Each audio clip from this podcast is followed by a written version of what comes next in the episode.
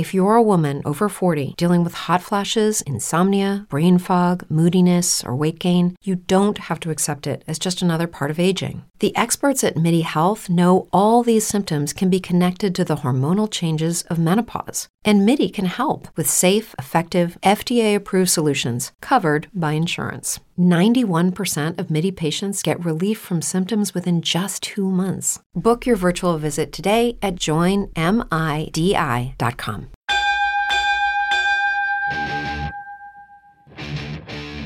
The countdown is on to fight time. This is Big Fight Weekend. Now, here is your host, TJ Reeves.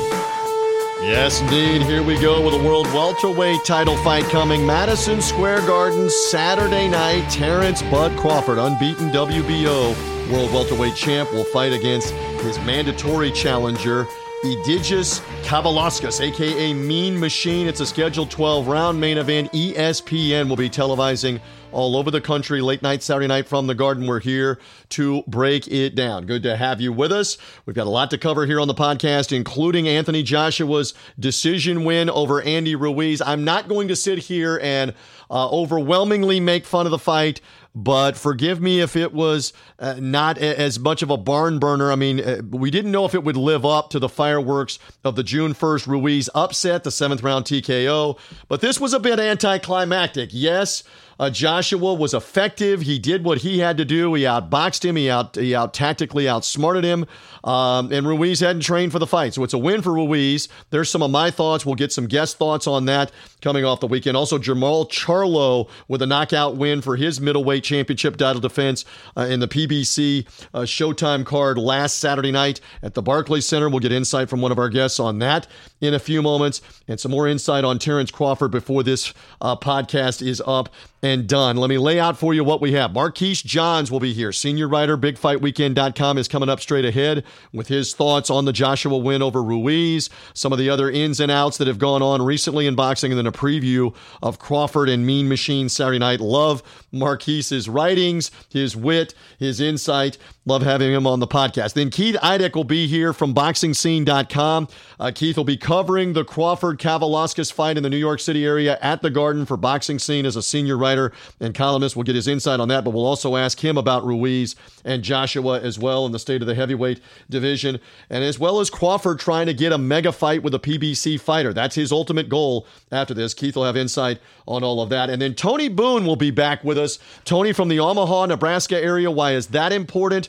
That's Terrence Crawford's hometown and home area. Tony has covered all of Crawford's humongous throughout his uh, career. Uh, from the early days as a contender and building up and world title fights uh, in Omaha and now branching out, whether it's Vegas or New York, etc. So Tony's got great insight on Terrence Crawford, insight into this fight, his future as well. I love going back to him on the Big Fight Weekend podcast. So we've got a multitude of guests to break all of this down. Some huge fights coming at the end of the year. Wilder's victory over Ortiz, uh, the Joshua title win here um, over Ruiz. Now we get this Terrence Crawford fight next weekend rematch. Jermell Charlo, Tony Harrison, uh, junior middleweight title fight. End of the year tank Gervonta Davis back in action on Showtime before the year is up, fighting in Atlanta as one of the uh, the rising stars in the lighter weights, the smaller weight fighters.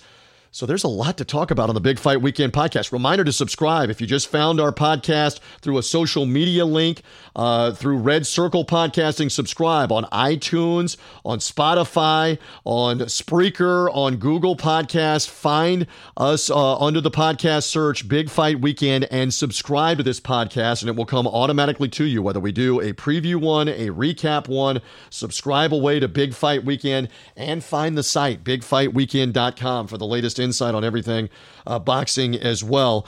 So we've got all of that for you. We've got interviews, we've got guests coming up. A reminder that Big Fight Weekend is brought to you in part by our friends at Vivid Seats and the Vivid Seats mobile app. So if you're looking to go to the Garden for Saturday night and get the best seats for this Crawford Mean Machine uh, title fight, or any of these fights uh, that are be go- that'll be going on and, and, will be taking place, including I mentioned uh, Charlo and Harrison coming at the Barclays Center, that Tank Davis title defense against Gamboa at the end of the month in Atlanta. Get your tickets through Vivid Seats and the Vivid Seats mobile app. And we've got a great uh, promo code uh, for you, and that is Big Fight 10. 10% off your order if you're an initial user to Vivid Seats in the mobile app. Use Big Fight 10, save 10% off your order up to 50 bucks to go get those tickets to all the best fights. And the tickets right now, supposedly for the Davis Gamboa fight, are getting harder and harder to come by. It's nearing a sellout at the State Farm Arena in downtown Atlanta. So again, use Vivid Seats. Takes less than two minutes to sign up on the app. Your purchase is 100% guaranteed. Use our promo code Big Fight 10. I've done this myself with signing up with Vivid Seats. Use their promo codes. This will save you 10% off your order if you're a first time user with the promo code Big Fight 10. So again, this is good for the NFL NFL Sunday for all the games that are going to be taking place. Use that promo code as well if you're hearing me uh, here for all of these different uh, matchups, whether you're talking about the Cowboys playing the Rams, uh, the 49ers out west with the Falcons. I'll be in Detroit with the Buccaneers and the Lions. That promo code is still good for Vivid Seats and their NFL game action. Use the promo code Big Fight 10. Make your purchase. Get all your best seats. Uh, they're on the secondary market through Vivid Seats. Sign up on the mobile app and save with the promo code Big Fight 10. Let's get to our guests. Let's get to the recaps of Joshua Ruiz, the preview of Crawford and Mean Machine Saturday night on ESPN. It is the Big Fight Weekend podcast. Let's get rolling. A lot of times I have him batting cleanup on the Big Fight Weekend podcast, but the a guy that is the senior writer, the purveyor of BigFightWeekend.com, he is in the words of Bobby Brown in the 90s, too hot to handle, too cold to hold? Or was that like in the 80s? Maybe it was uh, Ghostbusters with uh, too hot to handle, too cold to hold. I can't remember uh, which it was. Uh, but in any event, uh, we got to have him first here on the Big Fight Weekend podcast before we get to our other guests. Marquise John's back with me. We've got a bunch to talk about. We'll get to the Crawford uh, title defense at Madison Square Garden and that card that's coming up.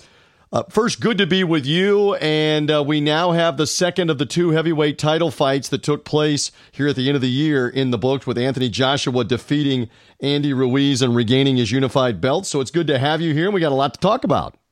Absolutely, TJ. Thanks for having me on. And I got my proton pack at the back, and I split. Looking forward to it, man. I always love the line uh, where was it Egon in the elevator that says. We're, you know, crossing the streams would be bad, and uh, and Venkman says bad as in bad or bad as in good. So is this segment yeah. going to be bad as in bad or bad as in good? I'm not sure. Oh, which. Bad. We're gonna oh, find we'll out. What's bad as in good? We go, hopefully it is bad as in good. Um, all right. So was the Joshua Ruiz rematch bad as in bad? Or bad isn't good. Let's mix it up a little bit. You wrote about it in the aftermath of the fight. Uh, I got chastised by our colleague David Payne, who's probably going to hear this at some point, the boxing writer over in the UK, for referring in the tweet uh, uh, as the fight being largely dull. How would you describe what you saw as Joshua dominated, got the decision, and got his belts back? Absolutely ambient, TJ. And it was impressive that it was Joshua doing world class boxing. And you know, we should have saw this coming up. By the way, he Louise came in overweight, and it's well documented that he was partying apparently too much. He it, it, reminded me, as everyone was mentioning before, TJ, about the whole Buster Douglas yes. thing when he was with his rematch. And it's funny because I wrote about this on BigFightWeekend.com, and the same things that Louise was saying was exactly what Buzz Douglas was saying before he faced Holyfield, where it was like in his preparation that Douglas had for a Holyfield, he said he prepped by having second and third helpings, which is one of my favorite quotes actually.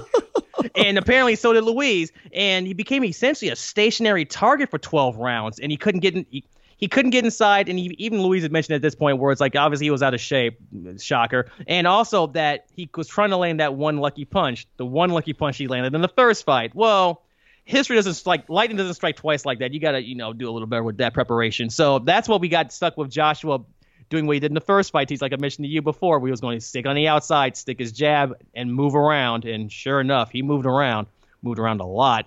And we got what we had on, on, on out in Saudi Arabia, which is pretty pretty dull fight on for what should have been TJ. Yeah, I mean, you know, the landscape well, as big as it was. We we had such fireworks June first at Madison Square Garden, and then we didn't. Yes, each guy landed some significant punches here and there, but 200 total punches land in the 12 rounds. That's about half of what you would have expected in the fight.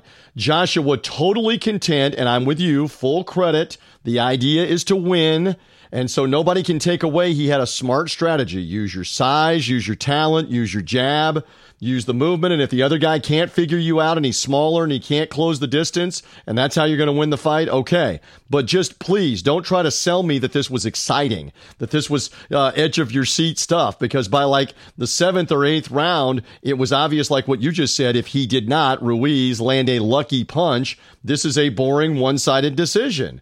And that's what we got. We got a boring one sided decision.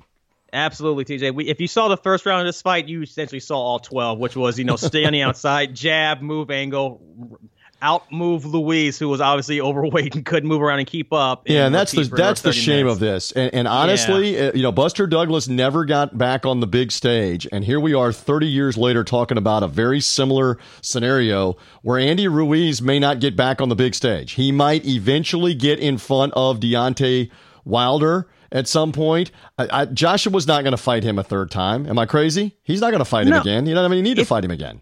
He, he, there's no reason to. And actually, if, if he does, it's not going to be until way down the line. And at this point, we, we want to see this fight four or five years from now. This this this is one of those performances, TJ, where you, you look back on it, even down the line, you'd be like, man, what is this? And then it unless Louise does something some sensational in the next two to three years to show otherwise. I don't think we see this ever. And at that point, I think it'll be too late. Either either Joshua will be out of the game or Louise will be out of the game because if, if these figures are correct by the, by this this whole fight being taking place in Saudi Arabia of, of the money, if these numbers are half true, because I don't believe it's the actual numbers that they, they always report to people. If it's half true, it's still a lot of money, and it's just it's just hard for me to see that's going it's going to happen. Yeah, supposedly what you're referring to, Joshua may have gotten as much as sixty million off the guarantee and then the rights of the pay per view and that kind of stuff. I don't know that I believe that it was that yeah. much. Uh, and, and, and Ruiz may have gotten about a third of that, may have gotten between 15 and 20 million. Again, I don't know that I believe that fully either, but certainly with these two fights, Ruiz should be set for life, you would think. Uh, and, and Joshua obviously has made mega, mega tens of millions throughout his career because of his vast popularity in the UK and in Europe. All right, so that segues into the next thing. Uh, uh-huh. I wrote about this late in the week on bigfightweekend.com. So let's talk about it here on part of the podcast. You've written about it as well.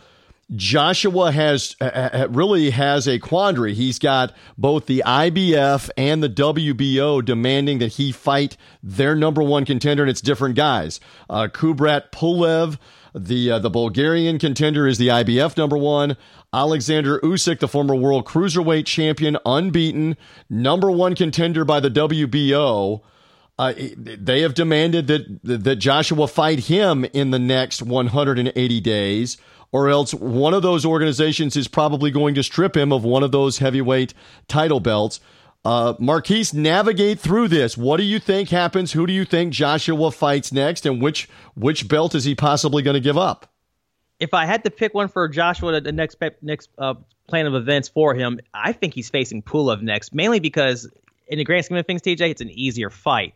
With Usyk, also keep in mind, uh, TJ, Usyk is also part of Matchroom Boxing, and my thinking is, mm-hmm. it's a, it's a, it's a, my, me being the conspiracy theorist that I am, is that he drops this WBO belt, it becomes you know vacant, you know whatever have you, and it goes up for grabs, and it'll be essentially Usyk versus more than likely because as we as we as we have this recording, TJ, uh, Tyson Fury is number three. That's not likely. But the next man behind that is Joseph Parker, who is also on Matchroom Boxing stable. So essentially, keeps the boxing uh, heavyweight belt for the WBO in house with Matchroom, and they they they'll fight for it on their end while Joshua fights Pulev, who is going to be 39 and has not looked very impressive, coming off a sexual harassment charge. Right. Just got, fought, fought, fought the Veterans Day weekend on on this card out in California uh, a, a, against my boy rocking Rydell Booker and jabbed him to, jabbed all of us to sleep for about 10 rounds and was not very impressive with that one. So if I'm Joshua, I'm facing Pulev all day, every day, 25 days a Sunday.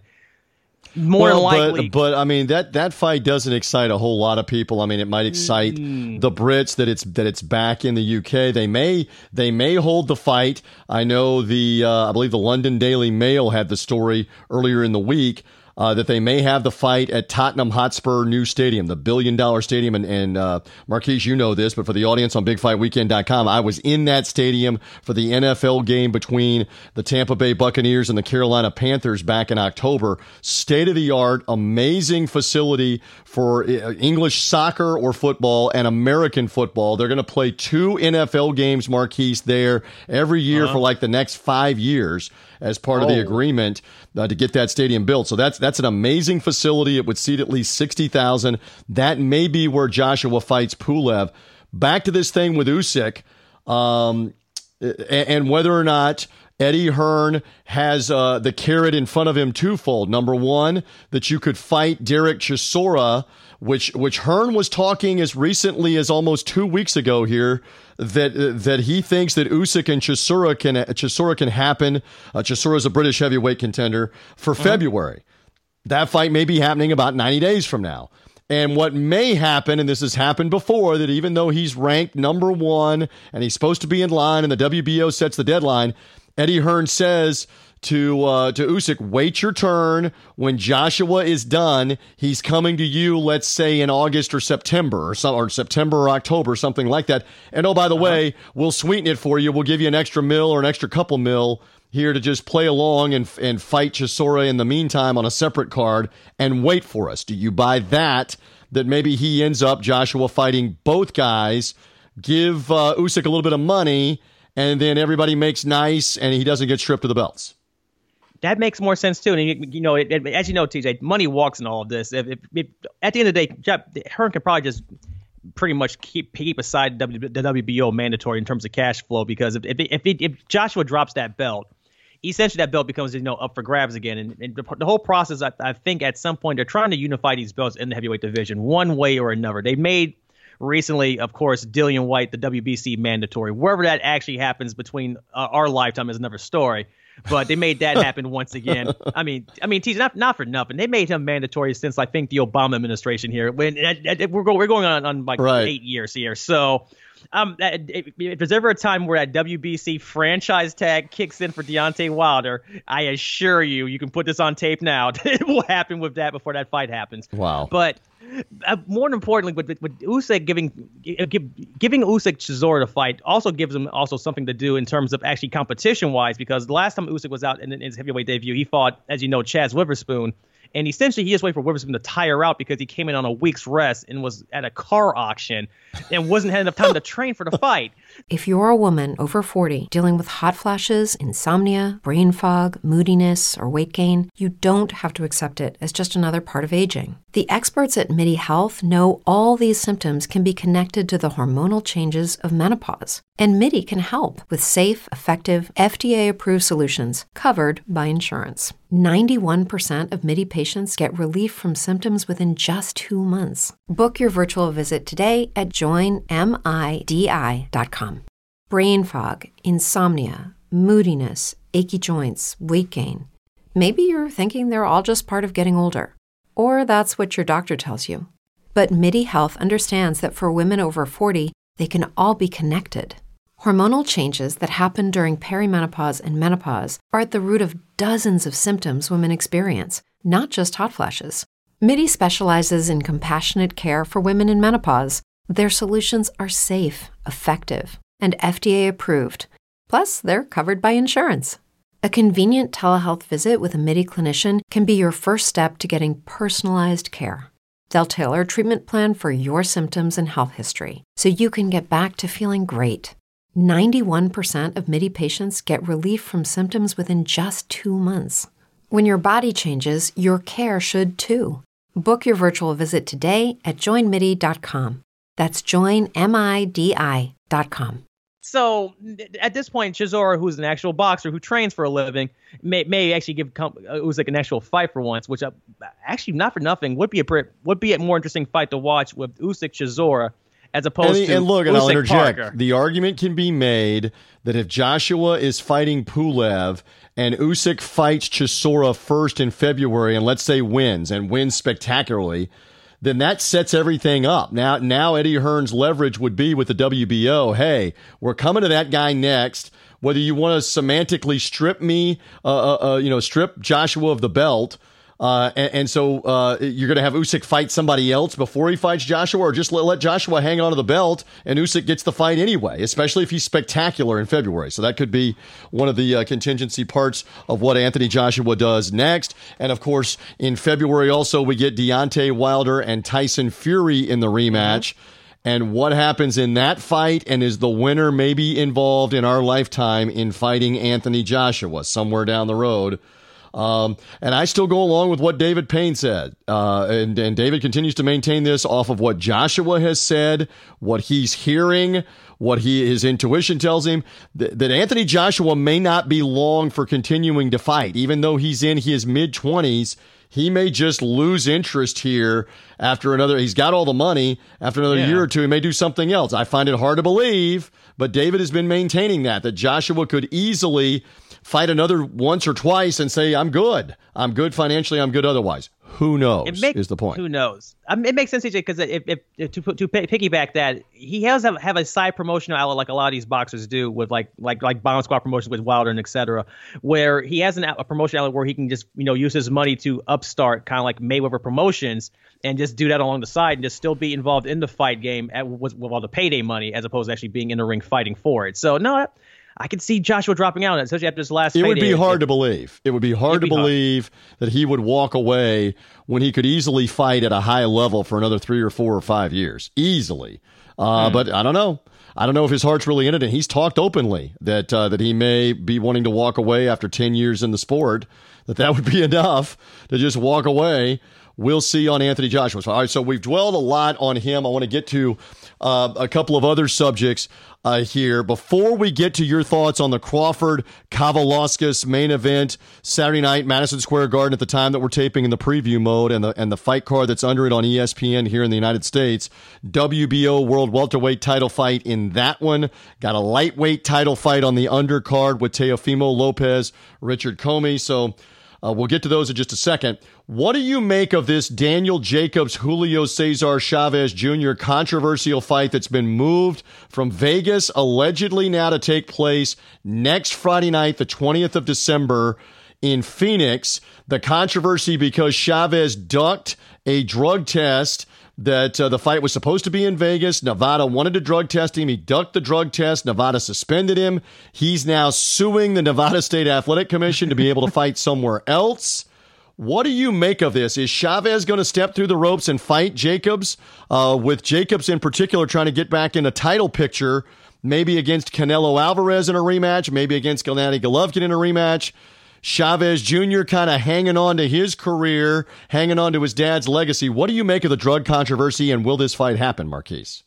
I don't think TJ this fight is going to happen anytime soon. It's intriguing because this fight is being sanctioned drug testing wise by a little known company called Drug Free Sport, which sounds like if you didn't know any better, a a Walmart version of a drug testing uh, company. but they also do a lot of minor league baseball and uh, apparently the NFL. Do they and, have uh, someone on the headset of the drive-through asking if we want to supersize it? I'm just kidding. Continue. Drug-free I, sport. I, I, continue. I, mean, with drug free sport, what's intriguing to me with them is that, as you may have guessed, as reported, I am. I, submitted a couple of media inquiries to find out about you know their process and what's going on with this. You know, just to ask you a question like, hey what are you guys testing these guys for? And they, there was a, portion a, a, story that leaked out. Apparently, that hey, these guys came out clean, which is cool until you find out, you know, six, seven months down the line, if this fight ever actually was supposed to happen, that oh yeah, he had this in the system because. Like with minor league, the, the, the company that tests for minor league baseball is notorious for this, where they'll test people in winter ball and then wait till the middle of spring training, TJ, which is a solid six to seven months afterwards, and be like, "Hey, uh, that that uh, steroid you tested for, yeah, we got you. Like, uh, go right. ahead and take this one out." So it's intriguing how they, they they they tried to skirt the drug testing policy by trying to move the site away from Vegas to Arizona. I mean, if they wanted to really just skirt this, TJ, they, they could just move this and, and by the way, this should be mentioned because Eddie Hearn got a letter from the Nevada State Athletic Commission Chairman Bob Bennett. Again, I wrote about this as we talk with Marquise Johns here, the senior writer, BigFightWeekend.com. I help him out where I can, write a little bit, host the podcast here. But I wrote about the letter that uh, it's Bob Bennett, I believe, off the top of my head, that is the the uh-huh. head of the Nevada State Athletic Commission. He wrote a scathing letter that basically said when your guy Chavez didn't submit to the drug test, it is the same thing as a failed test. He hasn't appeared at the hearing before us, and you are potentially Eddie Hearn and Matchroom Boxing in violation of U.S. federal law under the Muhammad Ali Act because you're going to another state, like you described, Marquise, to have the fight because we're not letting you fight here, and your license is going to be in jeopardy with us about future fights, any future fights here for the next year or more. You're going to be in jeopardy if you do this. I, I it's a real game of chicken right now on who's going to blink, and it sounds to me like you think Chavez may blink before next Friday night. I do think Chavez is going to blink on this. They'll, they'll have him sit this one out. I really think the next man up on that fight is going to take place on the 20th. But it's really intriguing because also the, the promotion for this fight kind of has died down a little bit. I, I haven't seen as much ad promotion wise for it as I had seen for other matchroom fights like this Joshua Louise thing, which had commercials all over the place for it that you couldn't find. And this is the next big fight for DAZN, and it's like, well, who's fighting on it? It's Jacobs. It's a mess. It's it's, it's, a to mess. be determined, they, apparently. They, they don't know who to promote because if you start running all the promos about uh, Chavez Jr. off his dad's name and, blah, and legacy and blah, blah, blah, and then he's not fighting, it is a mess seven, eight days out, depending on when you're listening to the podcast. And again, for Jacobs, one of the good guys in the sport, uh, has the two losses to the highest end of fighters in Golovkin and Alvarez, and would love to get a shot back at one of them. This fight's supposed to be at 168, but he he has maintained he could easily move back down to 160 and fight Golovkin again in a rematch. Would fight Canelo again if it were to come to it. They fought in May. Don't know that Canelo would want to fight him again, but would fight him at 168. Don't know that Jacobs could make it up to light heavyweight at 175. Who knows? All right, so we'll see if if that fight comes about. All right, my friend. So Terrence Crawford in the ring uh, with Kavaliauskas. Egidijus, did I get that right? Egidijus Kavaliauskas. Jesus Kavaliauskas. Better known as Mean Machine. So we're going to call him Machine or Mean Machine a lot whenever we're saying it or whenever we're writing it for this weekend. You wrote, does Mean Machine really have a chance in this fight? And you're not even sure if he really has a chance against the very talented Crawford, who's heavily favored. What about it? Not at all, TJ. And it's, and it's interesting because th- there's not much media going around about this fight in terms of Crawford's opponent. There's a lot about Crawford talking about, you know, go, going to the PBC guys again, asking, hey, when am I going to fight you guys across the street? You know, where's, where's Spence? Where's Thurman? Where's Porter? Where's Garcia? The list goes on and on and on about PBC, PBC welterweights. Nothing about the two-time Olympian from uh, from Lithuania that he's facing as a WBO mandatory this Saturday at Madison Square Garden. So I pose that question because a lot of folks are looking him in terms of like as a as, it's just a general whole is is this just a stay busy fight for Crawford as he, he's pretty much overlooked because for Kavaliauskas, he didn't look good back earlier this year when he fa- faced Ray Robinson in Philadelphia to a very bad draw, mind you. Which you know, in that, in that draw, it looked like he lost the fight, but they made it a draw because it was a majority draw. And, and it's interesting with Kavaliauskas when Mean Machine with what version of him is going to show up because the one that had that had a problem with Ray Robinson is going to have the same problem with Crawford with facing angles and switches stances because that's what the problem that what Crawford does with everyone. That's why he's arguably the pound for pound greatest. And it's funny because with Kavaliauskas as well, one, if anybody knows Crawford least than him, it would be Kavaliauskas, mainly because he's been the mandatory at this point, TJ, for about the, the entire 2019 year. This fight honestly could have been made back when he instead of Amir Khan, it could have been Kavaliauskas, but right. they, kept it moving. But they kept it they, they kept this on standby because at some point either top rank or someone in the someone in the know, Bob Arum knew that they didn't have anybody for Crawford to face at this point for the, until the end of the year for him. Because this is this is his second go round, with, you know, fighting on Madison Square Garden the day of the Heisman ceremony on this Saturday night in Madison Square Garden, New York and they have this fight just pretty much as is. So everyone looking around at the main event for Crawford was like, "You, this is all you got for this guy? Like, there's nothing else for Crawford? Like, you guys can't find anybody for him to fight?" Well, so, it is. It is as you mentioned on Big ESPN. It is supposed to be an easy win, but you never know in boxing. And again, Kavaliauskas is 21-0 and one. This is obviously the best fighter that he's ever fought. Um, let's see, 31 years of age, as you mentioned, Lithuanian Olympian. Let's see if he poses a threat. I believe, Marquise, before we get out of here with you, uh, that the Teofimo Lopez Richard Commey fight below it may be the better fight. It might be the best fight on this card, the co feature for Saturday night. Absolutely. This actually is probably the best fight on this card. And it's funny because in, in one more circumstance with top rank, this would have been the main event listed, TJ. But of course, it's Crawford. You can't bump Crawford for this. So you got to let the next man up on that. Crawford, Commey Lopez has way too much on the line for it to be not be the main event in some cases, but in this case it's not. With the winner, of course, being uh, Commey has currently has the IBF uh, lightweight belt at 135, which will face the winner of Loma. Pretty much the winner of this fight will face Lomachenko, which will happen at some point next year, which is why this fight's so huge. It's intriguing, TJ, to find out what version of Teofimo Lopez is showing up for this one. If it's the one that uh, struggled against uh, Nakatani back earlier this year, when on the same card, unfortunately, that Dadashev passed away on because he was the main event for it. It's going to be a problem for him because Commey can Commey can crack. And if, if otherwise, Commey is going to run into some problems with Lopez because we know that Lopez has been making highlight reel knockouts up and down of the, the entire spectrum until right. that Nakatani fight showed up with the Fortnite dances. So that's why it's thinking about this one with that, and also, then based on what I've heard all week with, with Lopez, is that hey, he's focused, he's got his life together. You know, he's currently recently married, he's got all that situated family wise. So he, he sounds like he's in the right place this go around. He didn't sound in the right place, TJ, two months ago. So he sounds okay now. But Commey uh, has the has the belt and he, he wants to represent Ghana. He's not trying to just go. He's he's looking forward to fighting in New York and looking forward to maintaining and, and Lopez, uh, born and bred in Brooklyn, and and uh, Commey is a is a converted uh, New Yorker. And uh-huh. uh, and so there, there's going to be a New York angle, New York attitude uh, to this one as well. And another guy that we enjoy, and you'll be writing about these fights in the preview mode and in the recap mode all weekend on BigFightWeekend.com. Marquise will be is uh, Mick Conlan, Michael Conlan, uh, who fought earlier this fall in Ireland, up and coming, unbeaten contender. He's on this card as well. I'm anxious to see how he does on the undercard before the Crawford main event. Absolutely. He's going to lead the show off on ESPN after the Heisman Trophy winners picked. And I'm looking forward to that one because it's the rematch of the 2016 Rio fight that was ended with uh, Vladimir Nikitin is the guy he's facing.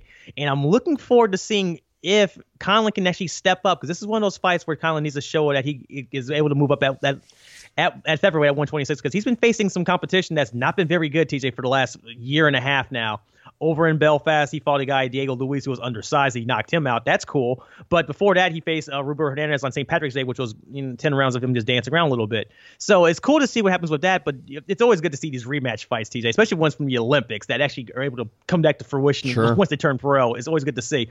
I don't think Nick comes ready because this will be his fourth professional fight. He's coming off of arm surgery. But hey, we, we get the fight nonetheless, and I'm looking forward to it. Lots of subplots on this one. So again, we encourage everybody check out the website. Uh, check out Marquise and his insight. Plug away on how we find you on social media and elsewhere because I know we're excited to watch all of this unfold. And, it, and, it's just kind of part of a barrage of fights here in December to end the year. But plug away, Marquise, on uh, on much more. Absolutely, TJ. You can find me on Twitter at Weak Sauce Radio, all one word. Still putting up my TJ, my Twitter, my lineal Twitter handle all, all, the time on the line. Every chance I get, I'm still looking for someone to challenge me on this.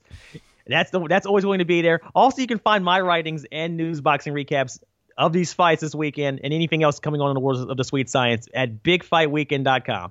Yeah, no doubt that uh, whether it is the fights this weekend, next weekend, uh, Charlo Harrison, the rematch. You will be, I believe, in attendance for Gervonta Davis and his title defense against Gamboa in Atlanta on Showtime, December mm-hmm. 28th. We had Ruiz Joshua last week, so it is fight season. There's no doubt they want to keep up with it all on BigFightWeekend.com here as all of this unfolds. Marquise, I always love the insight. Let's see if we get a good one or two maybe on this Crawford fight card Madison Square Garden Saturday night on Big ESPN. We'll find out what happens. We'll be reading you on the site. Thank you, sir.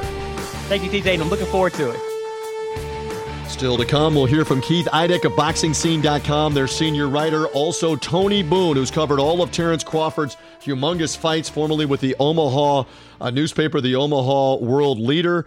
Love his insight on Terrence Crawford. Look forward to hearing from both of those guests in a little bit. Big Fight Weekend is also brought to you in part by Play Pick 6 and the Play Pick 6 mobile app available right now in the Apple or Google Play Store. If you think you know everything about college football with the bowl games coming up, the NFL season, the NBA, college basketball now going, the NHL, put it to the test with the Play Pick 6 mobile app for free. Download the app for free. Pick any six games in a given day cross sports, football, basketball, uh, the hockey, as I mentioned. Uh, utilize the app to pick those six games. And if you get all six correct, then you get a sports restaurant gift card from our friends at Play Pick 6. So download the app. It'll take you just a moment or two to download the app. You can go to playpick6.com and find out more about the app, but go to the Google Play Store, go to the Apple Store, download the app. Free to sign up, free to play. Pick any six games, and you get the opportunity to win with Play Pick 6, a great gift card for free at a sports restaurant. It costs nothing to play, nothing to enter. Go to Play Pick 6. Again, Google Play, Apple Store. Love the insight on that. Uh, again, it's a fun way to play, to enjoy all those games on Saturdays, on Sundays especially. Find out what you know with Play Pick Six. All right, let's get rolling. More guests, more insight of the fights this weekend as we continue along on the Big Fight Weekend podcast. We're back on Big Fight Weekend. Now, here's your host, TJ Reeves. Has been a little while since I've had the chance to get some wisdom, to get some knowledge, to get some insight from senior boxing writer and columnist from BoxingScene.com. Keith Idec is back with me here on the Big Fight Weekend podcast. Always good to be with you. Happy holidays. It is fight season. We got a lot of action that we've already seen in December. We've got some more this weekend at the Garden and before the year is over. Good to have you here as we break it all down, Keith. Hey, great to be on, TJ. I appreciate you having me on, and uh, happy holidays to you and yours there as well. we go. All right, so let's begin with Ruiz and Joshua. I have said before you've come. It's true that some things change as we get older.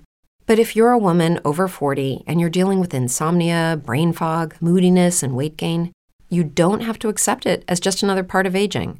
And with MIDI Health, you can get help and stop pushing through it alone. The experts at MIDI understand that all these symptoms can be connected to the hormonal changes that happen around menopause, and MIDI can help you feel more like yourself again. Many healthcare providers aren't trained to treat or even recognize menopause symptoms. MIDI clinicians are menopause experts. They're dedicated to providing safe, effective, FDA approved solutions for dozens of hormonal symptoms, not just hot flashes. Most importantly, they're covered by insurance. 91% of MIDI patients get relief from symptoms within just two months. You deserve to feel great. Book your virtual visit today at joinmidi.com. That's joinmidi.com.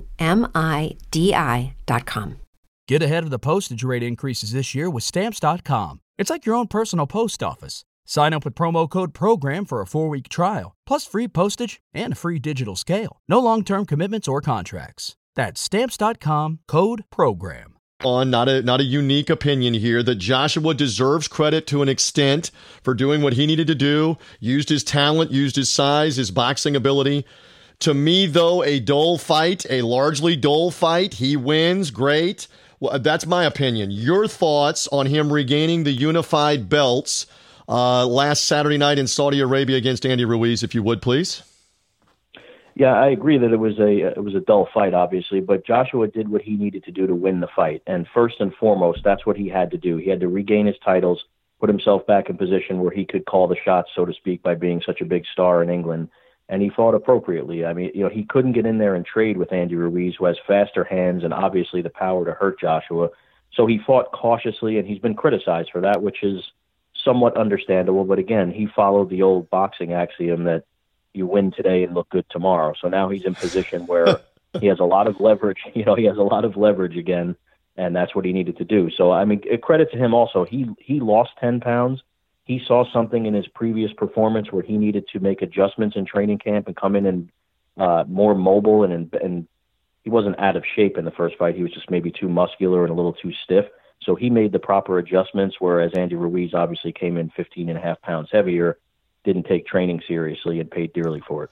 I think those are all great points. Of course, Keith Idec lives by look good every day, no matter what. Don't just look good tomorrow. That's that's just who he is.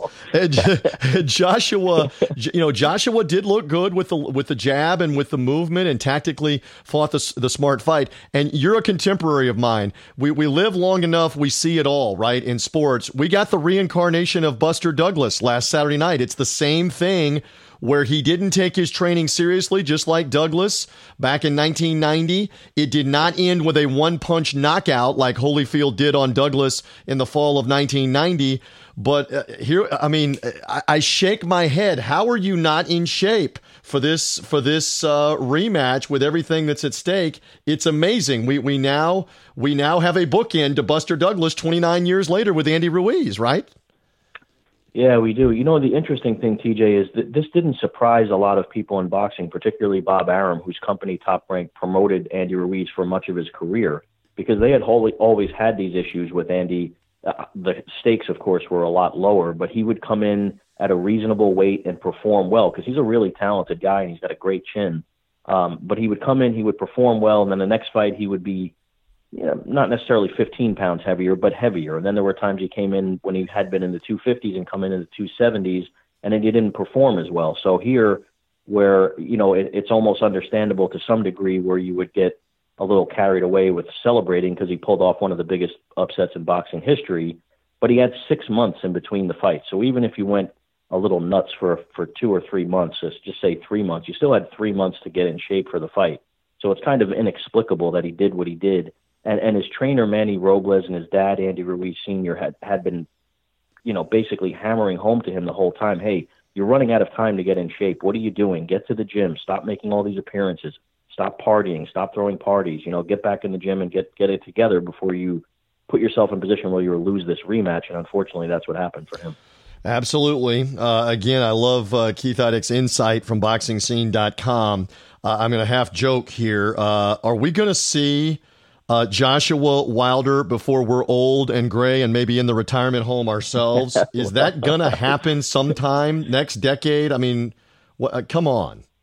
Well, next decade is a long time, right? We start a new decade in a couple of weeks here, so we have ten years, ten full years to make it happen. But uh, you know, it's interesting, TJ. I'd like to be optimistic and say that the fight will happen in 2020, but I don't see it uh, for a variety of reasons. Uh, one, first and foremost, uh, Wilder has a, con- a two fight contract with Tyson Fury. So assuming there's their rematch in February warrants a uh, you know as long as Wilder doesn't knock Fury out cold or, or Fury doesn't win 12 rounds to zero, there's obviously going to be a call for a third fight. So that'll take us through 2020. They'll probably fight they're saying they'll fight in February and June. I don't see it being that quick. Re- uh, so this, I, I, haven't heard a lot about this. So you think this mm is kind of foregone conclusion that the next two fights for Wilder and Fury will be each other, no matter what? Yeah. Again, again, barring that this, the rematch isn't non-competitive from either side of it, I think we'll see the third fight in 2020. And then I sincerely doubt that either fighter would fight a third time in 2020. They'll make a massive amount of money I think they'll put some distance between the first the, the, the rematch and what would be the third fight. Uh, so that'll take us through 2020. And Joshua also has two mandatories due. The first of which will be against Kubrat Pulev, uh, probably in April or May in London. Um, he he's bound by the IBF uh, to make that defense by the end of May, and it'll it'll happen before then.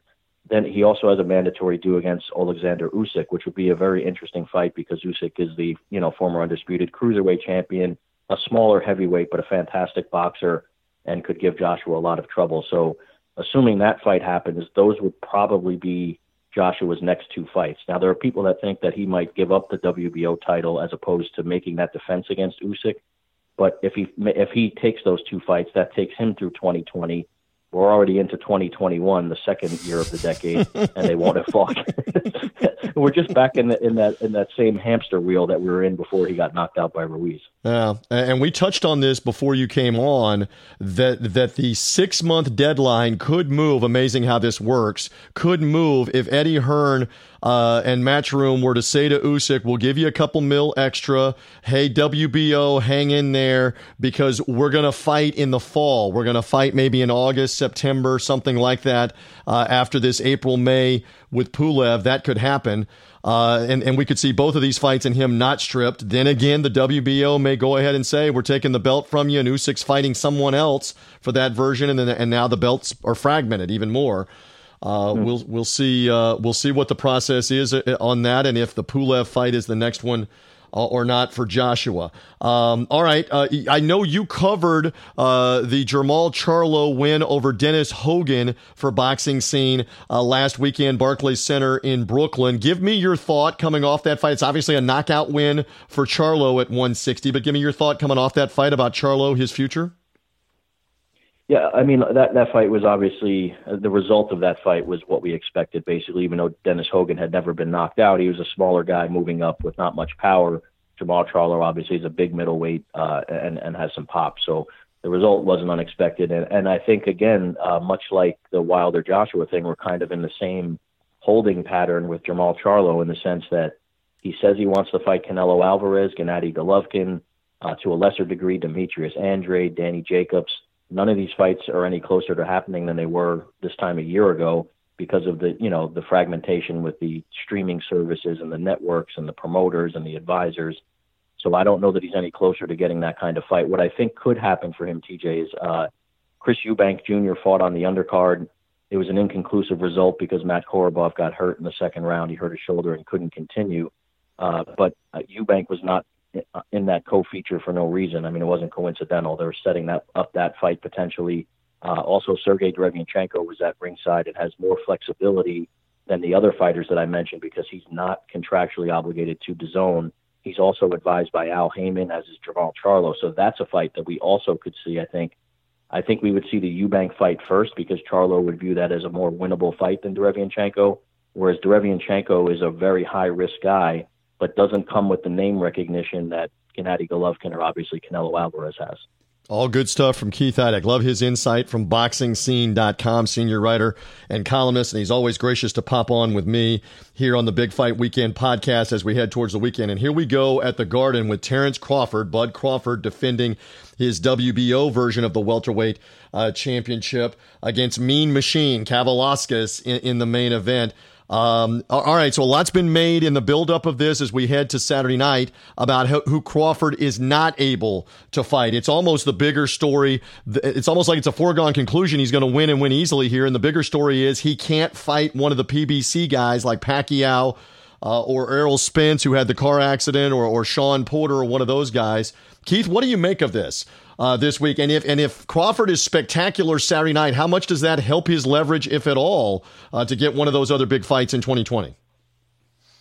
Well, it was interesting because Bob Arum told me a couple of days ago that he would like to now make uh, Terrence Crawford against Shawn Porter because Errol Spence is unavailable for the amount of time we don't know. You know, he, he could be out for a year for all we know. We really don't have much of an update on his injury status. So just taking him out of the equation, at least temporarily, Porter gave Spence a very difficult fight. He lost a split decision.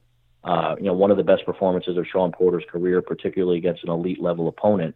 So now Arum views Porter as more attractive as a potential opponent for Crawford as he did before. He I'm laughing. I'm laughing because Bob Arum because Bob Arum was making fun of Shawn Porter left and right as not course, a legitimate championship contender for Spence until now he wants his guy to fight Shawn Porter. exactly. We love it. That yeah. is that is typically the way Bob goes about his business. That's why we love him, obviously. But uh, he, you know, but it, I think that fight would be somewhat appealing to the public because uh, you, you, know, Porter fought so well against Spence. Um, maybe before that fight, there would have been there would have been less interest because Spence was healthy, and people obviously want to see that fight before any other.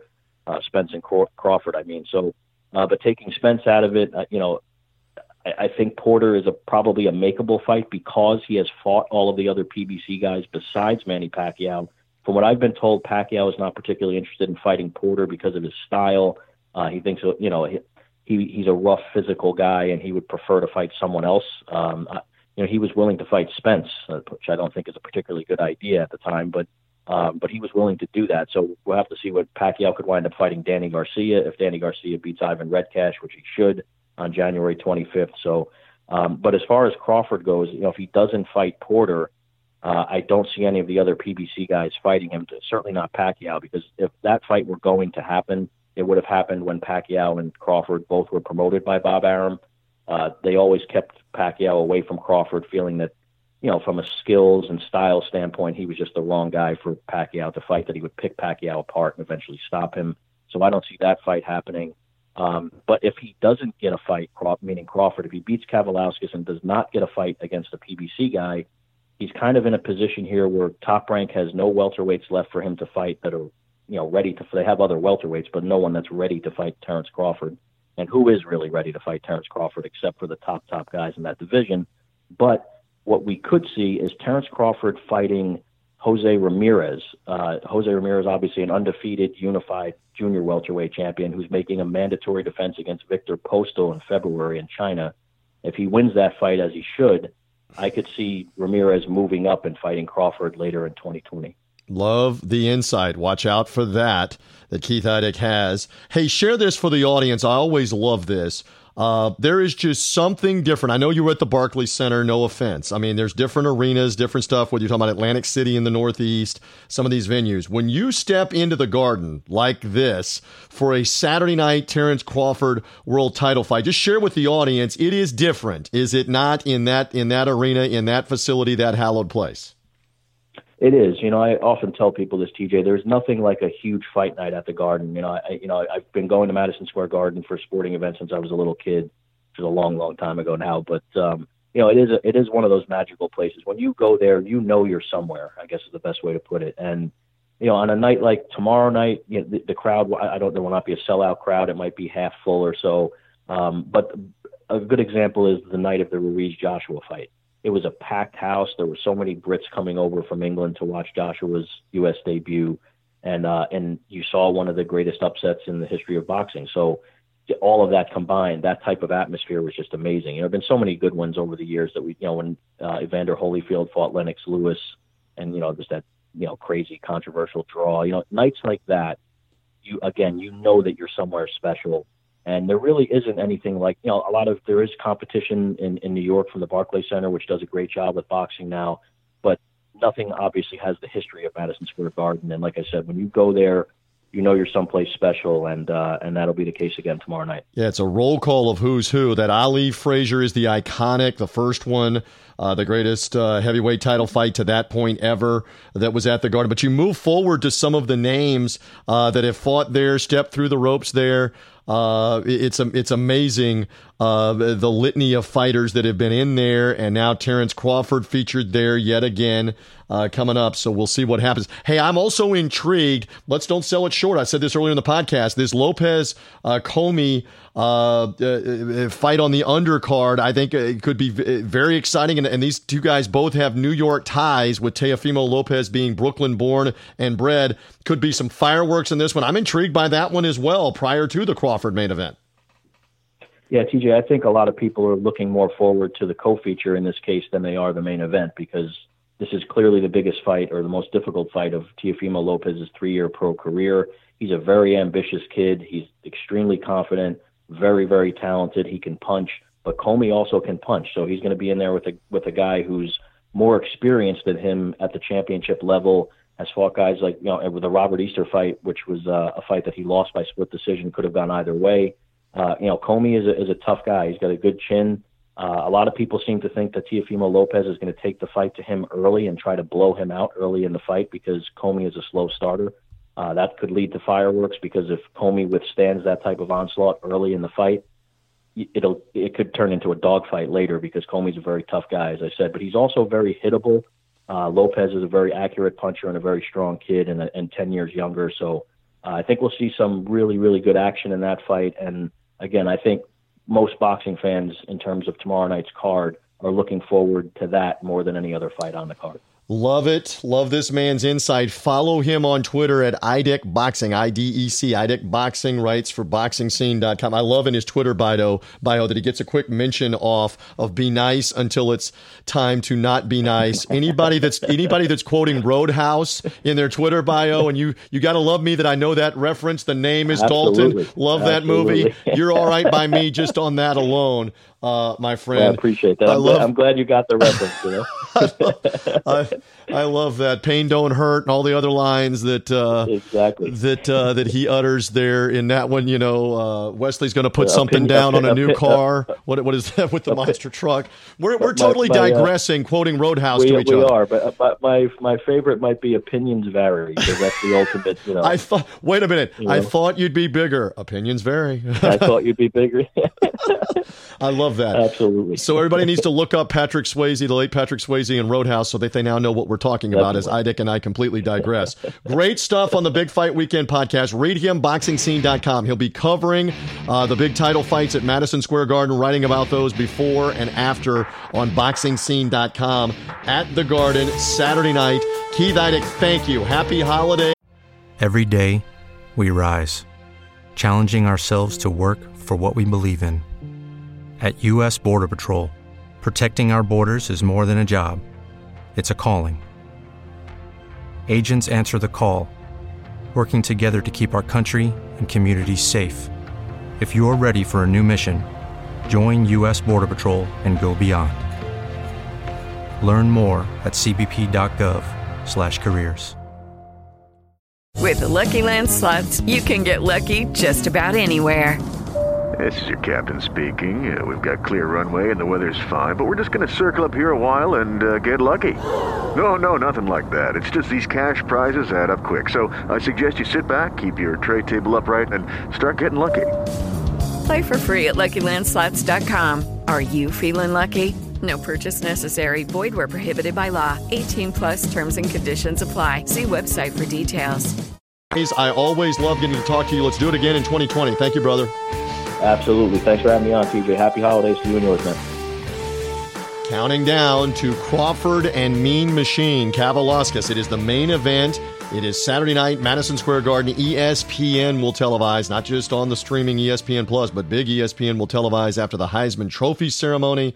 We get Lopez and Commey first in the co-feature, and then Crawford back at the Garden defending his WBO welterweight championship. And who better to give us some insight? I love Tony Boone's uh, work, formerly with the Omaha World Herald, but Tony maybe as qualified as anybody to talk Terrence Crawford, covering his entire uh, career basically out of Nebraska into stardom, into worldwide stardom, and all of his biggest fights. And Tony is back on the Big Fight Weekend podcast. Great to have you. I know we talked to you earlier this year when Crawford was fighting Amir Khan. So it's good to have you back before this year is over, as Terrence Crawford is back before this is year before this year is over. How are things? Good to have you.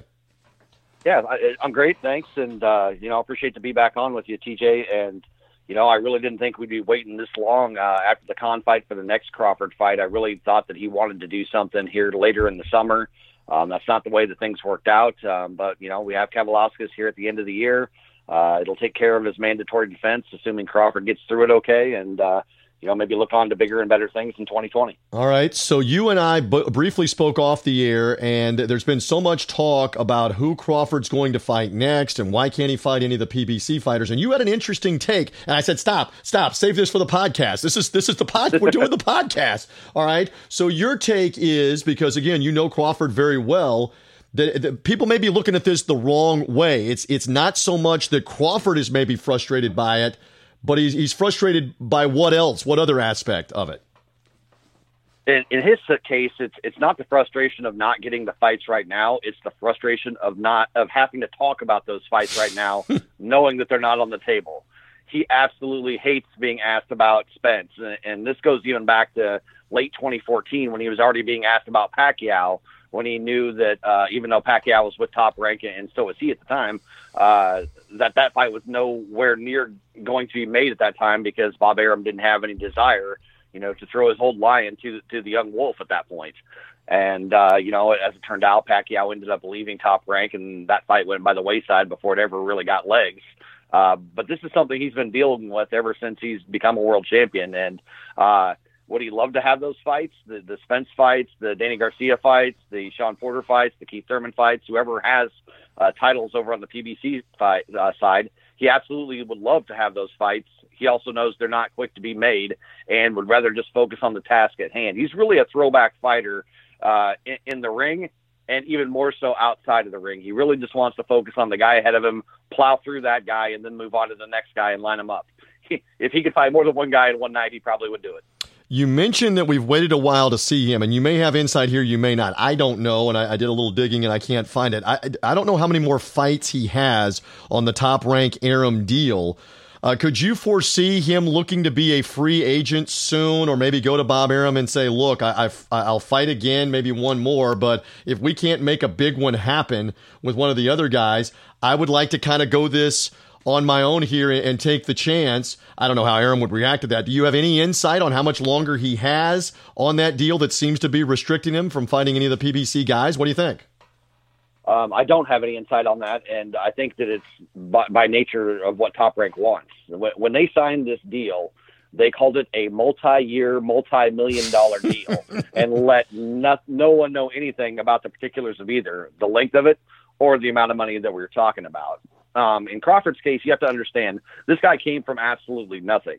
Uh, so at the time when, when he's looking to to re-sign with Top Rank, or, or they're looking to re-sign him and lock him up, uh, you know, they're, they're, throwing a big money out, um, out in front of him, a, a big number that's going to lock him up for a long time because they understand that there, there might be things down the road that could frustrate him. Bob knew there were going to be hurdles. Uh, so did Todd duBoef, um, who's the president of Top Rank. Um, and so they wanted to get Terrence, you know, in house for basically infinity, um, just so they didn't have to worry about this down the road. Um, and in Terrence's case, he, he's been all about uh, building a legacy, um, building a future for his family and future generations of Crawfords here in Omaha, doing things within the North Omaha community here from, from which he grew up and where he's reinvesting both his time and money. Um, this was a chance to take care of all that without having to do it fight by fight. By taking uh, a big deal up front, uh, he could take care of his and his future um, from that point forward. And when you don't have anything and you've never had anything, um, you, you can't fault a guy for, for, for jumping at an opportunity like that. So I hold no um, nothing against Crawford sure. for accept, accepting the top ranked deal at the time. Um, if you're just looking at it from a pure uh, dollars and looking forward to the future, not knowing what's going to happen, uh, you absolutely have to take that when it's presented in front of you. Um, but I know the top rank, you know, probably knew that it was going to be uh, a tough go here, at least for a little while uh, to get the fights that they really wanted to get made done for Crawford. And, uh, you know, trust me, there's no hesitation on this side to pull the trigger on any of those fights. Bob will work with uh, uh, Al Haymon to make those fights happen. The problem is on the other side, they just always have other options without having to throw their guys up against Crawford. They can fight each other, you know, and until Crawford's way past his prime if they wanted to. Very well said on all of that. And the answer is all of us would take the money, no matter our background, if it was in front of us uh, on that. And you just touched on something that would be interesting because obviously Arum and Haymon and Top Rank and PBC have now worked together on a mega heavyweight uh, title rematch that's coming here that will share uh, revenue. It will share on both uh, Haymon's uh, Fox pay per view and ESPN's pay per view. Does that give any hope? I know that's a heavyweight title fight. It's a totally different realm in terms of revenue. But does that give any hope that at some point 2020, early 2021, that a Crawford top rank versus PBC, maybe Spence or Pacquiao, could also cross promote? I know Crawford wants that. Does this give us any hope? This Wilder Fury coming in February, where they're where they're using uh, each other's uh, leverage and contracts, and everybody makes their money. Oh, I think so. I think that any time that those two work together, that's going to bode well for the future, assuming that everything with you know that uh, single promotion goes okay. If everybody feels like they've done okay on that and everybody made a lot of money, then I think they they'd be more willing to work together in the future. Um, I know that in the past, and, and this is just coming straight from Arum, that he has had no desire to put Crawford up against anybody other than Spence. But uh, since we don't know what Errol's future is going to look like after his car accident, how uh, how soon is he going to get back and and work it out in the gym. You know, how many fights is he going to take? Uh, you know, to get some of the rust off because he won't have been in there. And will he ever be, even be the same fighter that he was? Um, uh, he obviously was extremely lucky to walk away from that accident the way he did. Um, but we don't know what he's going to be like as a fighter sure. after he comes back from that. So um, I think that there's going to have to be um, some looking on the top rank side to maybe readjust what they think about that. You know, maybe uh, a Porter or a Danny Garcia or someone like that does become a potential opponent next year while they wait to see, you know, what Spence's future is going to look like. Um, but yes, I, I think um, to answer your question, um, I think that if they do work together on these other projects and they go well for everybody, then there's a better chance that they can make this thing happen. The unique thing about this one is that Um, we're just in a division where a lot of the top fighters are all aligned with one side, and Crawford really stands alone on the other side. And that's not to say that Kavaliauskas or um, Alexander Best Putin or someone else on the top ranked side, you know, can't be a potential opponent for Crawford, but they're not going to have the name recognition or the, you know, the build up legacy that the guys in the PBC guys on the PBC side have, have already built for themselves. Uh, and those are the fights that everyone wants Crawford to see. Big money, big name fights against guys that you already know. Love the insight of this man, Tony Boone. He's Tony G. Boone on Twitter, on social media. He's a great follow, especially for insight on Terrence Crawford. He's covered all of his big fights. He was there for Crawford and Amir Khan at the Garden uh, earlier this year. Crawford and Mean Machine Saturday night in the main event. Couple more moments here with Tony Boone on the Big Fight Weekend uh, podcast. Once more, I've asked you this a couple of times before, but for the audience that's hearing us here that maybe didn't hear it before, you've been around this guy. You kind of touched touched on it, came from nothing, wants to give back to the community. Uh, just say a little more about T- Terrence Crawford away from the ring. He seems very personable. You, you though, are the expert, if you will, on him outside of the ropes. Uh, what about Terrence Crawford, the guy? And he, he seems to be an easy guy to root for here. Oh, he certainly is in, in a sense that uh, he, he's always been true to his hometown. And so, you know, he has the backing here that you would expect from uh, any other fighter that's that's come from a place that, that doesn't have a lot of history within the sport. Um, this one maybe even a little more so because Crawford has stuck to it so much that he was told early on in his career, you know, look, dude, you're a great fighter, but you're never going to be able to make it out of Omaha because you know top ranked fighters uh, just don't come out of you know that area. There, there's no history of it before, and he he straight up said at the time when he was told that he probably should move to Vegas, you know, now nah, nah, we're good here uh, that we're going to do it from here. Um, and not only has he done it from here, he's done it with the same crew that brought him up through the amateur ranks. Um, uh, his his main trainer back in the day was a guy named Midge Minor. Uh, Midge was an older guy and has since passed, but Brian McIntyre was Midge's former fighter and right hand man, and uh, you know was with Midge even when he took some of the the top Omaha fighters pro. They were in the corner when uh, Grover Wiley from here in Omaha upset Julio Cesar Chavez in Chavez's last fight. And uh, you know, everyone kind of forgot that Bomac was one of the guys in the corner at that time. Wow! And, and Brian and Brian loves to tell that story now and just sit there and nod his head as he's telling it. Yeah, we were the guys that came up with the game plan that eventually led to Chavez, you know, quitting on his stool. So um, there was a little bit of a claim to fame there for that group beforehand. Um, they've worked with Crawford since he was a little kid. Um, Terrence has always been like a little brother to them and uh, now he's getting a chance to do that to some other fighters here in Omaha um, who have kind of looked up at him now that Crawford's in his early 30s. And uh, this group has been tight. Um, they're almost like a family, and uh, they've, they've spread that out throughout their community. They've opened up a gym here in Omaha. Uh, just this past weekend, Crawford opened up a shop just down the street from that, um, where he sells some of his TBC, Terrence Bud Crawford gear. Um, we haven't had anything like that in Omaha before. Um, so he's really reached out. Um, he's he's spent some money buying some property here in town, and I don't think he's probably done uh, doing some things with the North Omaha community, um, which is a rough neighborhood, but it's a neighborhood where Terrence grew up uh, to try to re- revitalize that area. Um, you know, his legacy is going to be beyond boxing by the time it's all said and done. And I think we're still a long way from Crawford walking out of the ring because, as I told you before, TJ, he is the most competitive guy you'll ever meet.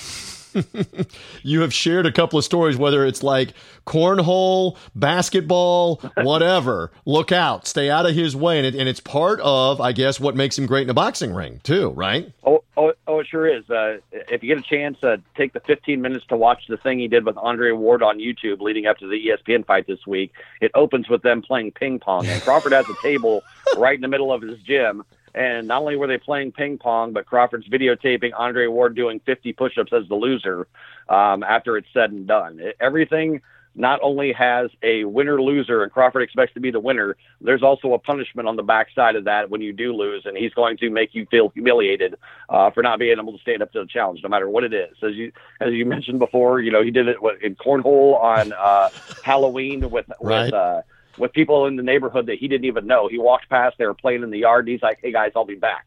And he came back and he would play with those guys until he learned how to do the game and then beat them and wasn't going to leave until he had.